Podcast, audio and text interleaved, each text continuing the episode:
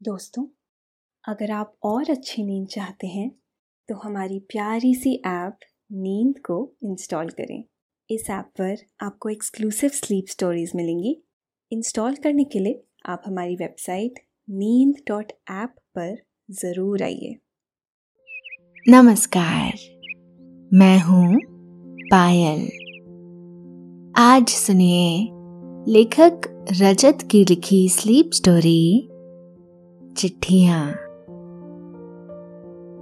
चिट्ठियों का सीधा संबंध हमारी सुनहरी यादों से होता है।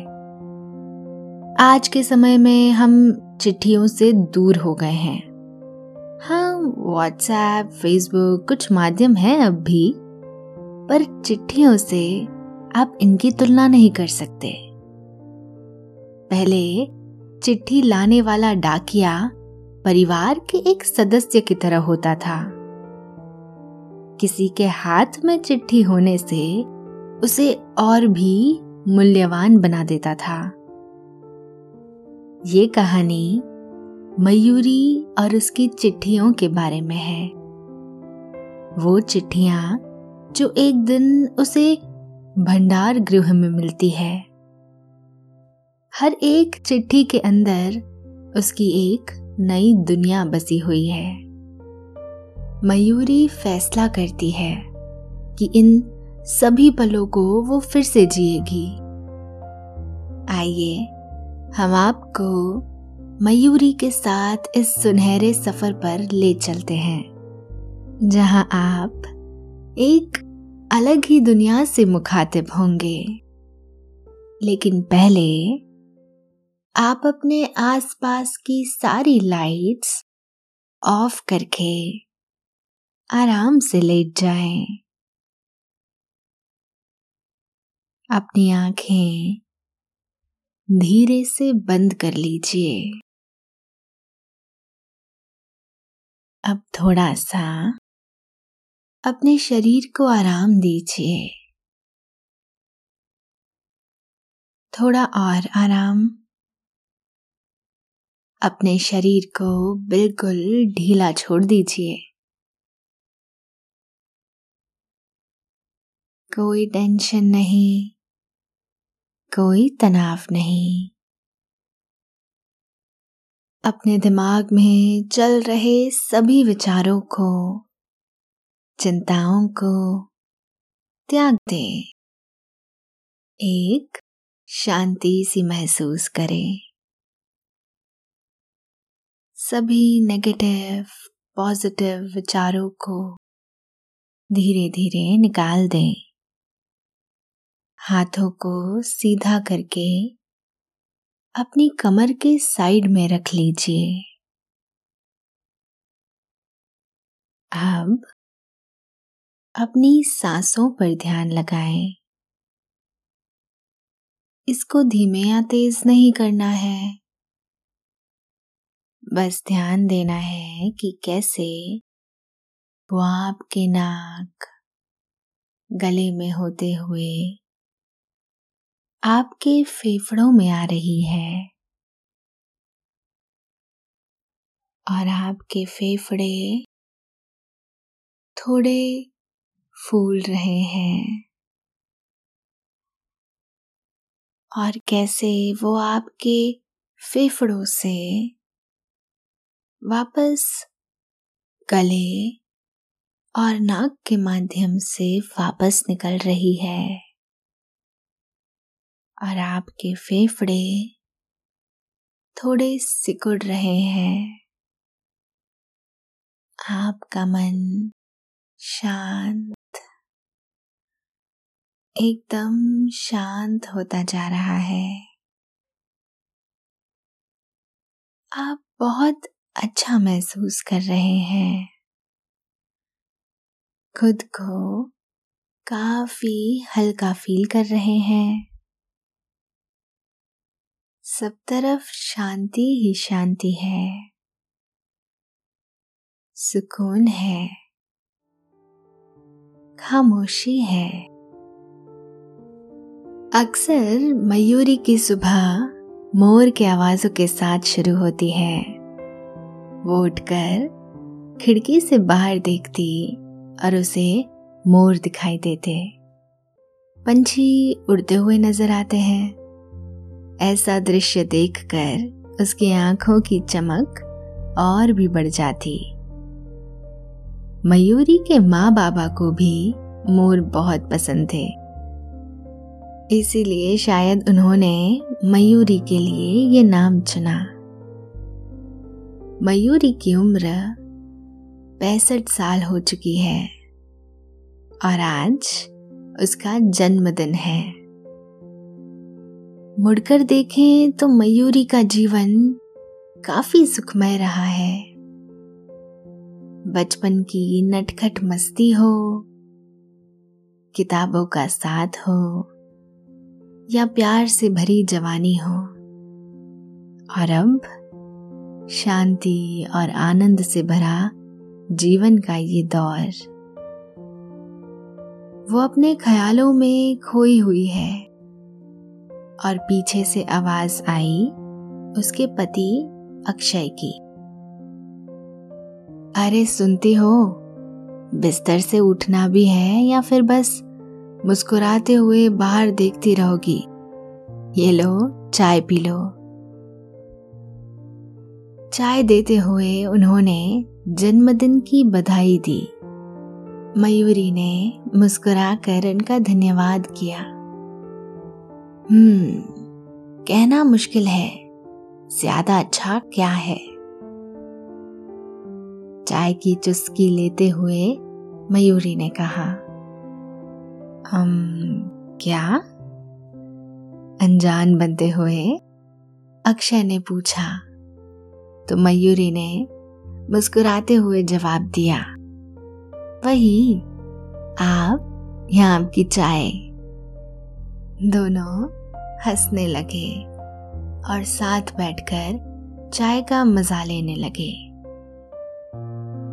तभी अंदर से उनकी बहू कहती हुई आई, माँ माँ, आशा मौसी जी का फ़ोन आया है। मयूरी ने फ़ोन लिया, पर ज़्यादा देर बात नहीं कर पाई। आशा तो ऐसे उछल रही थी जैसे आज पहला जन्मदिन हो। मयूरी ने आशा को धन्यवाद दिया और बहू को फ़ोन दे दिया। बाकी की बातचीत उसी ने की। चाय खत्म करने के बाद मयूरी और अक्षय एक दूसरे से बात करने लगे। कुछ देर बाद ही सभी के फ़ोन आना शुरू हो गए। पर मयूरी कभी फ़ोन पर ज़्यादा बात नहीं कर पाती। कुछ देर बात करके वो फ़ोन आसपास जो भी होता, उसे दे देती। इस मामले में उसे पुराना समय याद आता है। जब सब बड़े शौक से चिट्ठियाँ लिखते और पढ़ते थे।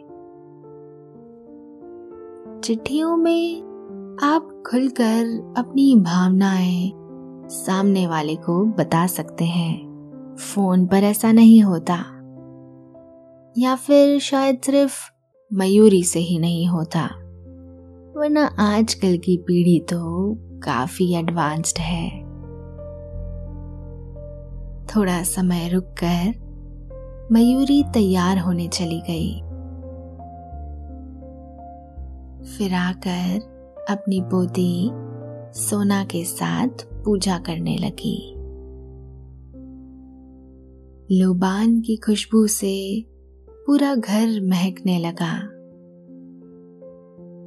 रसोई घर में कुछ खास पकवान बन रहे थे। पता नहीं क्यों मयूरी का मन उसे खींचकर भंडार घर की तरफ़ ले गया। वहाँ जाकर उसे उसका पुराना संदूक याद आया। उसने ढूंढना शुरू किया। इधर उधर सामान हटाकर देखा तो दिख गया। संदूक एक कोने में की किसी रूठे बच्चे की तरह बैठा हो, जैसे नाराज़ हो। मानो कह रहा हो, इतने समय से तुम कहाँ थी? क्या मेरी याद ना आई? मयूरी उसके पास गई और उस पर हाथ फेरा। संदूक पर काफ़ी धूल जमा है। उसने कपड़ा लिया और संदूक साफ़ करने लगी।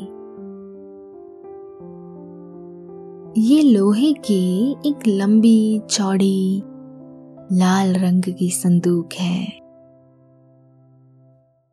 उसने उठाने की कोशिश की, पर वो संदूक उसकी उम्र से भी भारी निकला। जैसे तैसे संदूक दीवार से थोड़ा दूर खसकाया। और उसके सामने बैठ गई कुछ देर वो उसे देखती रही। फिर उसकी कड़ी खोलने की कोशिश करने लगी। काफ़ी समय से नहीं खोलने के कारण कड़ी पर जंग लग गई है। उसने जैसे तैसे दोनों तरफ़ की कड़ी को खोला। और जैसे ही संदूक खुला, उसके अंदर से एक पुरानी महक निकलकर मयूरी के अंदर समा गई। संदूक के अंदर चिट्ठियाँ, एक पुराना रेडियो, कुछ किताबें और कुछ खिलौने रखे हैं। ये सब देखकर मयूरी ने अपनी आँखें बंद की और अपने बचपन में पहुँच गई, जहाँ वो पूरे घर में चिट्ठी लेकर दौड़ लगा रही है। बाबा की चिट्ठी, बाबा की चिट्ठी। चिट्ठी लेने के लिए माँ पीछे पीछे भाग रही है। माँ ने मयूरी को पकड़ा और दोनों हँसते हुए चिट्ठी पढ़ने लगे। चिट्ठी पढ़ते समय उन्हें ऐसा लगता है जैसे बाबा खुद बोल रहे हों। उनका चेहरा उन्हें चिट्ठी में दिखाई देता है। मयूरी ने अपनी आँखें खोली और फिर से वर्तमान समय में आ गई। एक एक कर वो चिट्ठियाँ निकालने लगी। कभी माँ की चिट्ठी हाथ में आती तो कभी बाबा की। कभी सहेली की तो कभी बहनों की। जैसे कोई चिट्ठी उसके हाथ में आती, वो उस समय में वापस पीछे चली जाती। कभी माँ के साथ बैठकर चिट्ठी पढ़ रही होती तो कभी बाबा के साथ, कभी बहनों के साथ बैठकर जहाँ चिट्ठी का एक हिस्सा उसकी बहन के पास होता और दूसरा हिस्सा उसके पास। चिट्ठियों के पास जो पुराना रेडियो रखा हुआ है, मयूरी ने उसे हाथों में उठाया।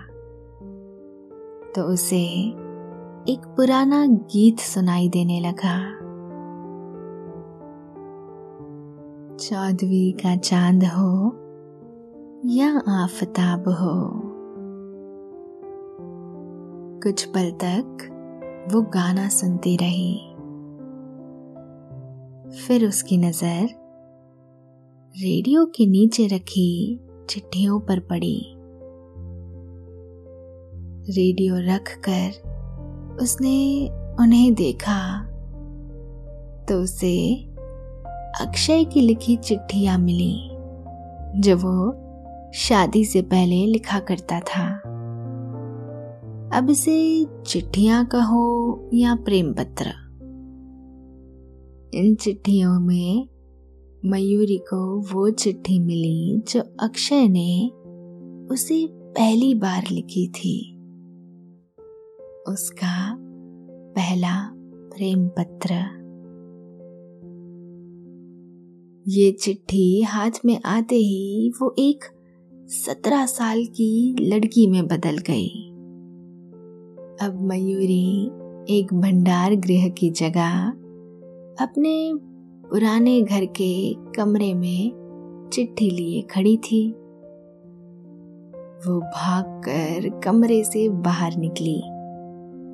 और घर के पीछे खुले बाड़े में पेड़ के नीचे जा बैठी। इधर उधर देखने लगी कि कोई देख तो नहीं रहा। पूर्णिमा की इस रात में एक चाँद आसमान पर था और एक उसके हाथ में। हर तरफ़ चांदनी फैली हुई थी। जैसे सभी को खबर हो, आज उसके साथ क्या हुआ है? जिस पेड़ के नीचे मयूरी चिट्ठी लिए बैठी थी, वो इस तरह झुक रहा था, मानो चिट्ठी पढ़ने की जल्दी उसे मयूरी से ज़्यादा है। जैसे जैसे वो चिट्ठी खोल रही थी उसके दिल की धड़कन भी बढ़ रही थी। चिट्ठी पूरी खुलने के बाद उसने एक सांस में पूरी चिट्ठी पढ़ ली। कुछ पल के लिए जैसे सब रुक गया हो और सभी एक साथ चिट्ठी पढ़ने में लग गए हों। मयूरी ने मुस्कुराकर एक गहरी सांस ली और पेड़ के सहारे से टिक गई। तभी उसे एक आवाज़ आई। दादी जी दादी जी कहा हो? उसने अपनी आँखों की पुतलियों को इधर उधर घुमाकर देखा, फिर अपने आप को पेड़ से दूर किया। और अपने ख्यालों से निकलकर सीधा भंडार गृह में आ गई। पीछे से सोना ने उसे आकर पकड़ लिया। दादी जी, यहाँ क्या कर रहे हो? और ये क्या है, खजाना? उसने संदूक की तरफ़ देखते हुए बोला हाँ बेटी ऐसा ही कुछ है। अब चलो दादी जी, आज आपकी पसंद का खाना बना है। चलो वरना मैं सब खा जाऊँगी। मयूरी वहाँ से उठकर सोना के साथ चली गई। जाते जाते उसने मुड़कर संदूक की तरफ़ देखा। मयूरी कब भोजन करने बैठी और कब उठी, उसे ध्यान भी नहीं। उसका ध्यान सिर्फ़ चिट्ठियों पर था। किसी का फ़ोन बजा तो उसने अक्षय से कहा, मुझे किसी से फ़ोन पर बात नहीं करनी, मुझे चिट्ठियाँ लिखनी है। ये सुनकर अक्षय बड़ा खुश हुए। उन्होंने कहा, बिल्कुल लिख लो, ये तो कमाल का विचार है। मैं अभी कागज़ और कलम लाता हूँ। मयूरी भंडार घर में गई और फिर से सभी चिट्ठियाँ संदूक में जमाने लगी। रेडियो फिर से संदूक में रख दिया। उसने संदूक में रखा एक खिलौना हाथ में लिया। तो एक बच्चे के खिलखिलाने की आवाज़ आने लगी। उसने जल्दी से खिलौना संदूक में वापस रखा और अपने आप से कहने लगी, बाद में। अक्षय मयूरी को लेने आए। दोनों खिड़की के पास बैठकर चिट्ठी लिखने लगे। पहली दो चिट्ठी मयूरी ने अपनी बहनों को लिखी, आशा और सान्या। चिट्ठी लिखते हुए उसे ऐसी बातें याद आने लगी जो शायद वो भूल सी गई थी। उसने दोनों बहनों से दिल खोल कर बातचीत की मतलब चिट्ठी में लिखा। और अपने आप से कहा, उम्मीद है वे दोनों भी इसी तरह पढ़ेंगी जिस तरह मैंने लिखा है। तीसरी चिट्ठी उसने अपनी सहेली जया को लिखी।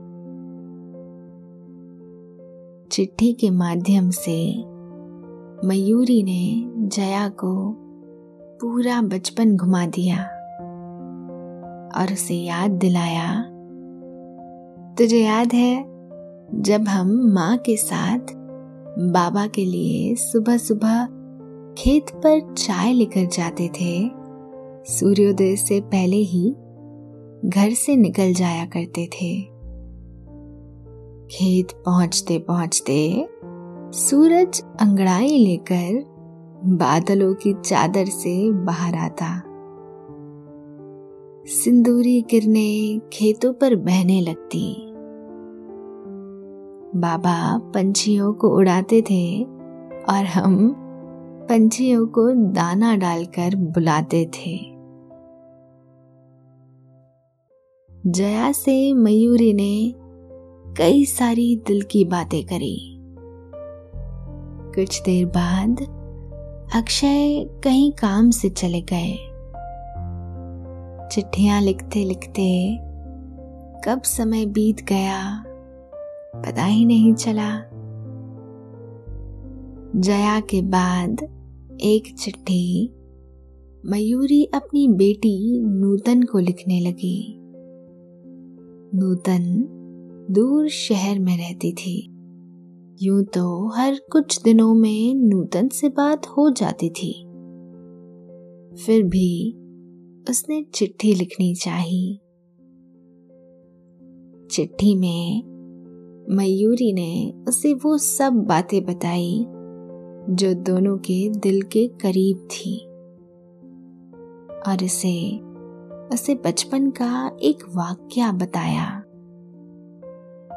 पता है जब तुम ग्यारह साल की थी, एक बार नदी किनारे चली गई थी। कुछ देर बाद तुम मुझे नदी के पास एक पेड़ के नीचे बैठी हुई दिखी, जहाँ तुम कुछ बंदरों के साथ बैठकर जामुन खा रही थी। मैं शांत होकर दूर से ये देखती रही। फिर कुछ देर बाद तुमने बंदरों को अलविदा कहा। वहाँ से जाने लगी।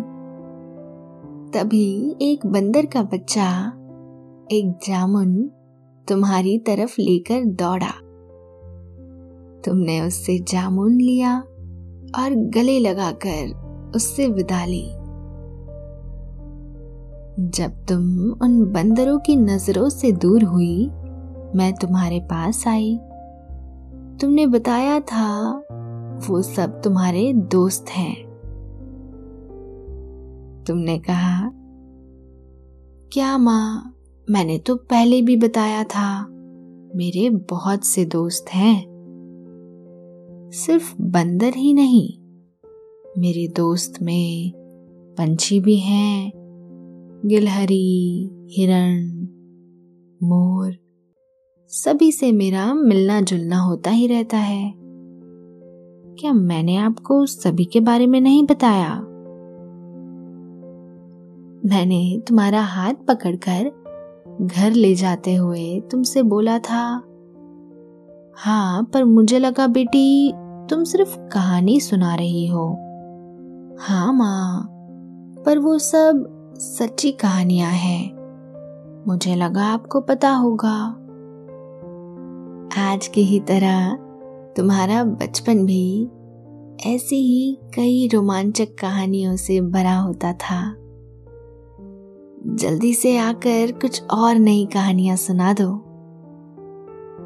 चिट्ठी खत्म होते ही एक हवा का झोंका, मिट्टी की सौंधी सी खुशबू फूलों की खुशबुओं में पिरोकर मयूरी की तरफ़ आया।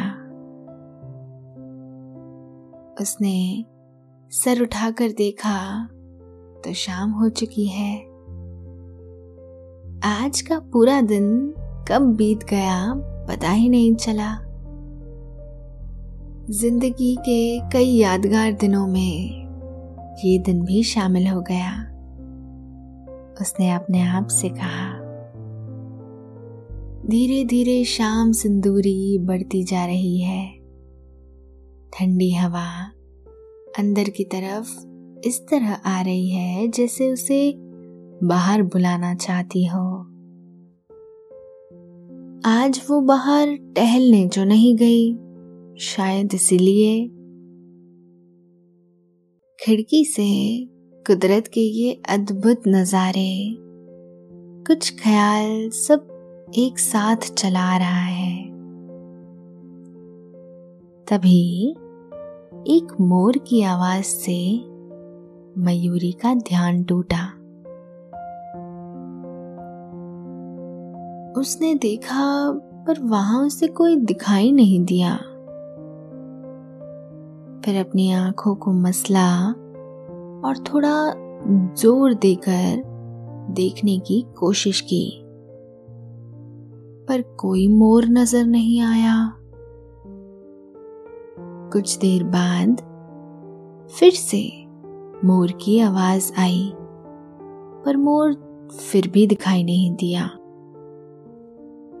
वो उठकर बाहर गई, चारों तरफ़ देखा, पर कोई मोर नहीं था। कुछ देर बाहर ही टहलने का सोचकर मयूरी इधर उधर घूमने लगी और एक पेड़ के नीचे जाकर खड़ी हो गई। ये वही पेड़ था जहाँ उसने पहली बार अक्षय की चिट्ठी पढ़ी थी। सब कुछ वैसा ही है। ये पेड़ भी, मैं भी अक्षय भी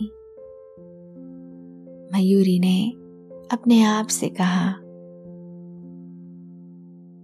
धीरे धीरे शाम जाने लगी और चाँद अपनी चांदनी फैलाने लगा।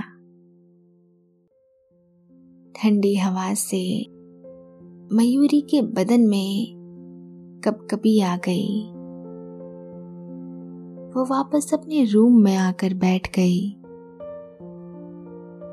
उसने सभी चिट्ठियों को समेटा और उन्हें ध्यान से रख दिया। इस उम्मीद में कि कल सभी को भेज देंगे। उसने कलम उठाया।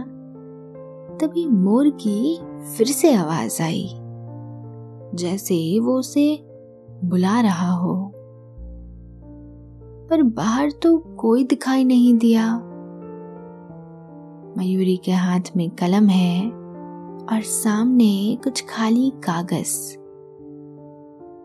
उसे और कुछ नहीं सूझा। उसने उन्हें उठाया और एक चिट्ठी लिखने लगी। इस बार ये चिट्ठी मोर के लिए है। उन सभी मोरों के लिए जिनसे वो बहुत प्यार करती है। वो लिखती रही पता नहीं कितने समय तक। पर उसने काफ़ी लंबी चिट्ठी लिखी। बाहर रात का अंधेरा और चाँद की चांदनी दोनों है। मयूरी ने अपने साथ चिट्ठी ली और टॉर्च लेकर बाहर आ गई। चलते चलते वो वहाँ आ गई जहाँ रोज सुबह उसे मोर दिखाई देते हैं। कुछ देर के लिए वो वहाँ बैठ गई। अभी कोई भी मोर नहीं दिखाई दे रहा।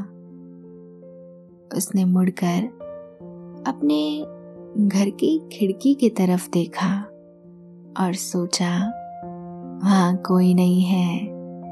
होगा भी कैसे? मैं तो यहाँ हूँ। मयूरी ने वापस आगे देखा और उसके बिल्कुल सामने एक मोर खड़ा था। बिल्कुल नज़दीक। मोर ने धीरे से अपने मुँह से आवाज़ निकाली। वो उसे अपने हाथों से छूना चाहती है। पर उसने उसकी तरफ़ चिट्ठी बढ़ा दी। मोर ने चिट्ठी अपने मुँह में ली और वहाँ से जाने लगा। जब वो जाने लगा, मयूरी ने देखा, उसके पीछे कुछ और मोर भी खड़े हैं। सभी ने वहाँ से बिना आवाज़ करे दौड़ लगा दी। मयूरी ने ज़ोर से आवाज़ लगाकर कहा, तुमसे मिलकर अच्छा लगा। बदले में उन्होंने भी दौड़ते हुए आवाज़ दी।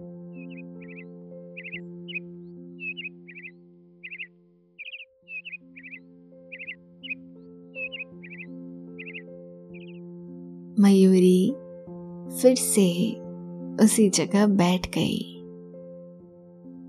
पीछे से अक्षय आवाज़ लगाते हुए आए। मयूरी, यहाँ आकर बैठी हो। मैं तुम्हें सब जगह ढूंढ आया। मयूरी ने कहा, तुम भी आकर कुछ देर बैठ जाओ। आओ। वो दोनों वहाँ बैठे रहे। बिना कुछ बोले। जब तक घर से उन्हें बुलाने की आवाज़ नहीं आई। अक्षय ने कहा, अब चलना चाहिए। सब हमें बुला रहे हैं। हाँ चलते हैं, चलो। मयूरी ने कहा। दोनों घर गए। भोजन किया। कुछ देर बातें करके सब सोने चले गए। मयूरी भी अपने ख्यालों में डूबी, बिस्तर पर लेट गई। उसकी आँखों के सामने बार बार वो मोर आते रहे। वो कब नींद में चली गई उसे पता ही नहीं चला। कुछ देर बाद अचानक उसकी नींद टूटी। और उसे किसी की आवाज़ सुनाई दी। अपनी आँखें खोली तो उसने देखा, पास ही एक मोर खड़ा है। मोर ने अपने मुँह में कुछ पकड़ रखा है। मयूरी उठकर बैठी तो मोर ने अपने मुँह से उसकी गोद में कुछ गिरा दिया। और खिड़की से आवाज़ करता हुआ चला गया।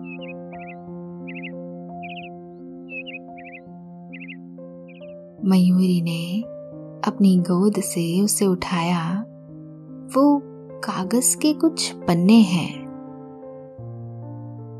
उसे समझने में देर नहीं लगी कि ये एक चिट्ठी है। मोर की तरफ़ से मुझे मयूरी ने चिट्ठी खोली और दूर से उसे मोर की आवाज़ सुनाई दी।